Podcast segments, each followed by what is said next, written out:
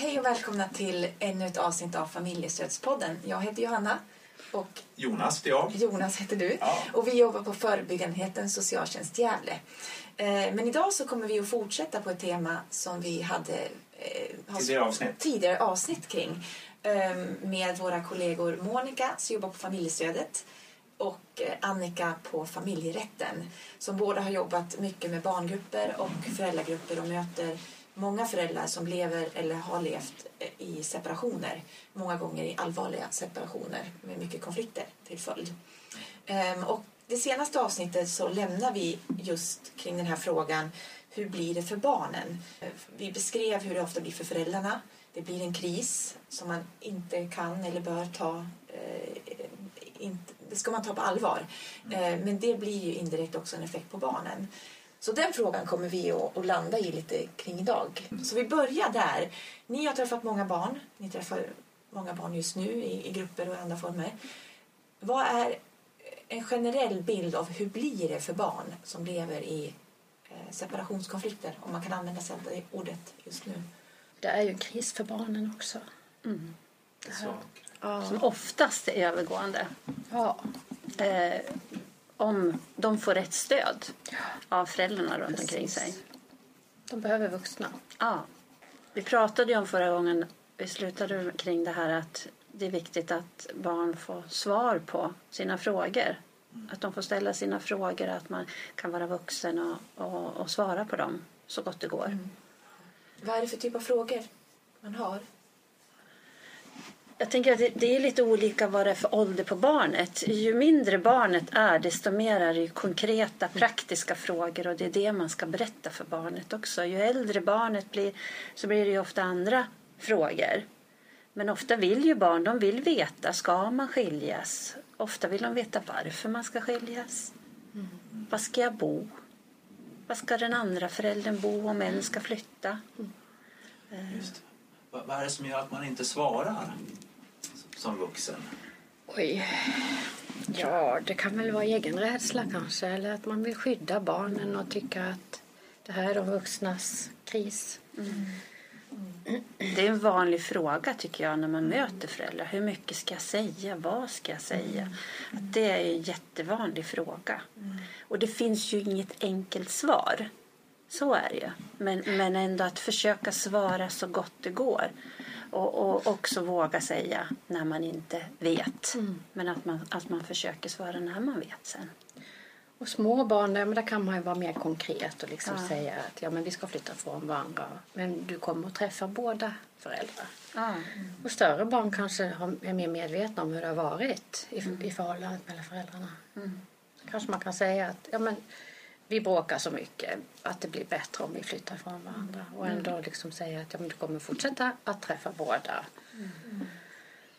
Barn kan ju också fråga, eller vuxna frågar ofta det här, men får man visa för barnen att man är ledsen eller hur ska man göra? Och det, är väl, det är väl naturligt att man törs visa sina barn att man är ledsen. Men man har ju ändå ett vuxenansvar i det, hur ledsen jag blir. Eh, att inte använda barnet som tröstare och att vara vuxen i situationen. Men att visa sitt barn att man är ledsen och våga säga något om det, det det, det behöver ofta barnen. De förstår ändå. De ser. Så jag tänker att det är bättre att, att, att prata än att tystna. Ja. Ja, Det, det är det jag hör ni säger. Ah. Ja. Men då tänker jag att man, man som förälder nog kan hamna i men hur mycket ska jag berätta om konflikt? Eller om vad, oftast är det ju konflikter. ehm, I alla fall min erfarenhet att, som ligger bakom en skilsmässa. Men det kan ju vara jättemånga olika anledningar. Men hur mycket ska jag som förälder berätta om orsaken bakom eh, skilsmässan? Du nämnde lite grann Annika att ja, men vi bråkar så mycket så det är bättre för oss om vi bor på olika ställen. Det är inte alla fall som är för, för att man har bråkat. nej det är det inte. Hur mycket ska man berätta om orsaken till Ja. att man går isär? Ja, utan att belasta barnen för mycket liksom, och lägga över på dem. Den här ilskan som kanske en förälder har, eh, att inte lägga över den. Utan att låta barnen ha kvar sina egna känslor. Liksom. Så det, det är en balan- balansgång. Man kan ju våga säga till ett barn, tänker jag också, att vi har slutat älska varandra, Ja. mamma och pappa, men vi fortsätter att älska er. Det kommer inte att vara någon skillnad. Men, Det är men, viktigt. men, men att vi har slutat att kärleken har tagit slut. Och det kan den göra mellan vuxna. Men mellan barn är det annorlunda, eller till barnen är det annorlunda och poängtera det, att kärleken finns kvar till barnen. Det, för det är jätteviktigt, tror jag. Mm. Att gång på gång liksom försäkra sig om att jag skiljer mig inte från er, från barnen. Det är från barnens förälder. Mm. Ja, och, och, för barnet kan ju känna sig övergivet. Mm. Där- Annars. Mm, just det. Där, lät det, där tyck, det där tyckte jag om. Mm. Det precis det du sa. Eh, Jag, jag tänker också på det här, eh, funderar mycket kring det här med lojalitet. Mm. Alltså barns lojalitet till sina föräldrar. Och vad möter ni i det när ni träffar barn? Alltså jag hör ibland att föräldrar använder sig av om, de, om du bor hos mig så blir det, får du det här. Eller, eller är du här så blir det... Alltså att, man an, att också vuxna använder sig av det. Och hur, hur, jag tänker att det påverkar barnen, såklart. Men på vilket sätt? Vad ser ni? Ja, för jag kan tänka att, att jag som barn ja, men jag blir drabbad av den. Mm. Tänk att den här, det är att jag måste välja. Barn vill ju alltid vara lojala med sina föräldrar. Det är ju liksom det första. Jag tänker att barn eh, till och med... Alltså jag möter barn som går runt med dåligt samvete. För man säger en, en sak hos mamma och så säger man en sak hos pappa. För man vill inte såra sina föräldrar. Och sen så kanske man står där med dåligt samvete för man vet att man inte har sagt riktigt sant.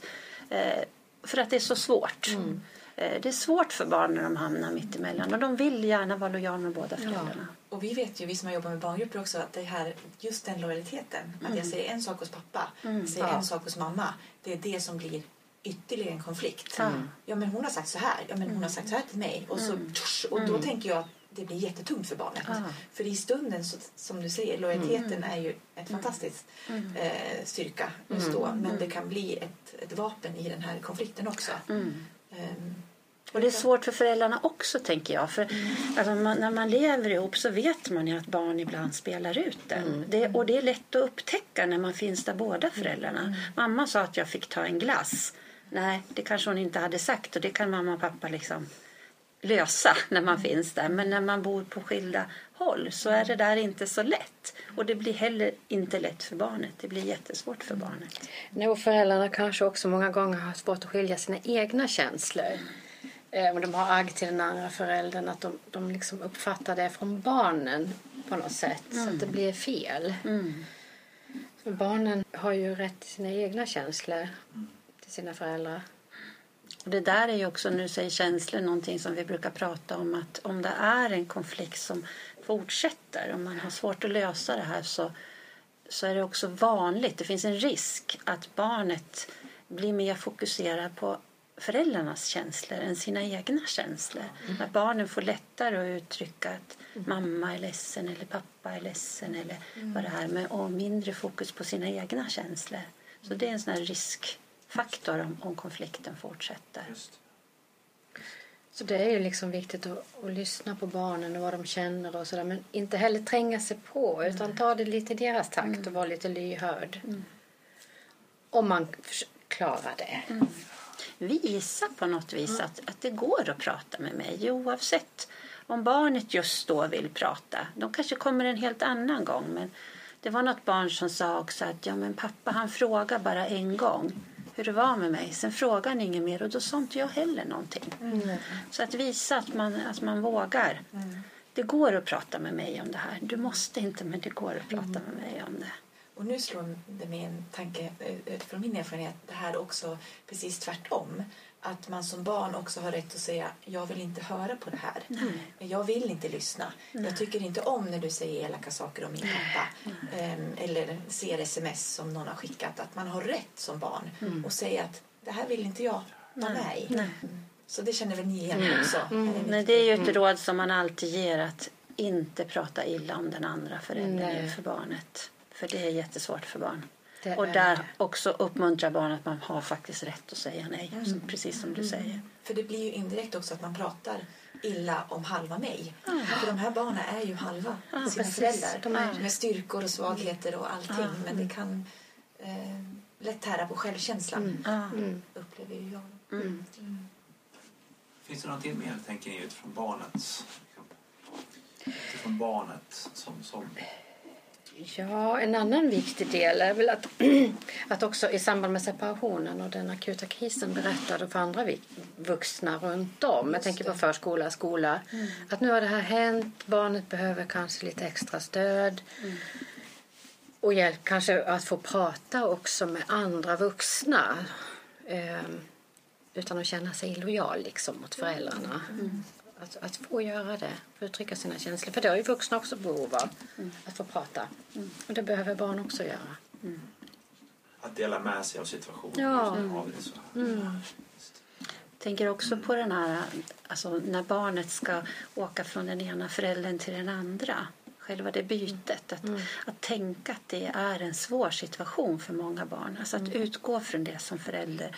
Och att, att det kan komma en reaktion där. Och det behöver inte betyda att barnet har det dåligt hos den ena eller andra föräldern. Utan att själva bytet är svårt för barnet. Att kanske tänka på vad ska jag göra när barnet kommer nu och varit hos den andra föräldern en vecka eller en helg. Att vi kanske behöver ta det lugnt första dagen. Prova och hitta vad, hur ska vi göra just kring bytet. För det är ofta en, en situation som kan vara svår för barnet. Och det behöver inte betyda att den har det svårt hos den ena eller andra föräldern.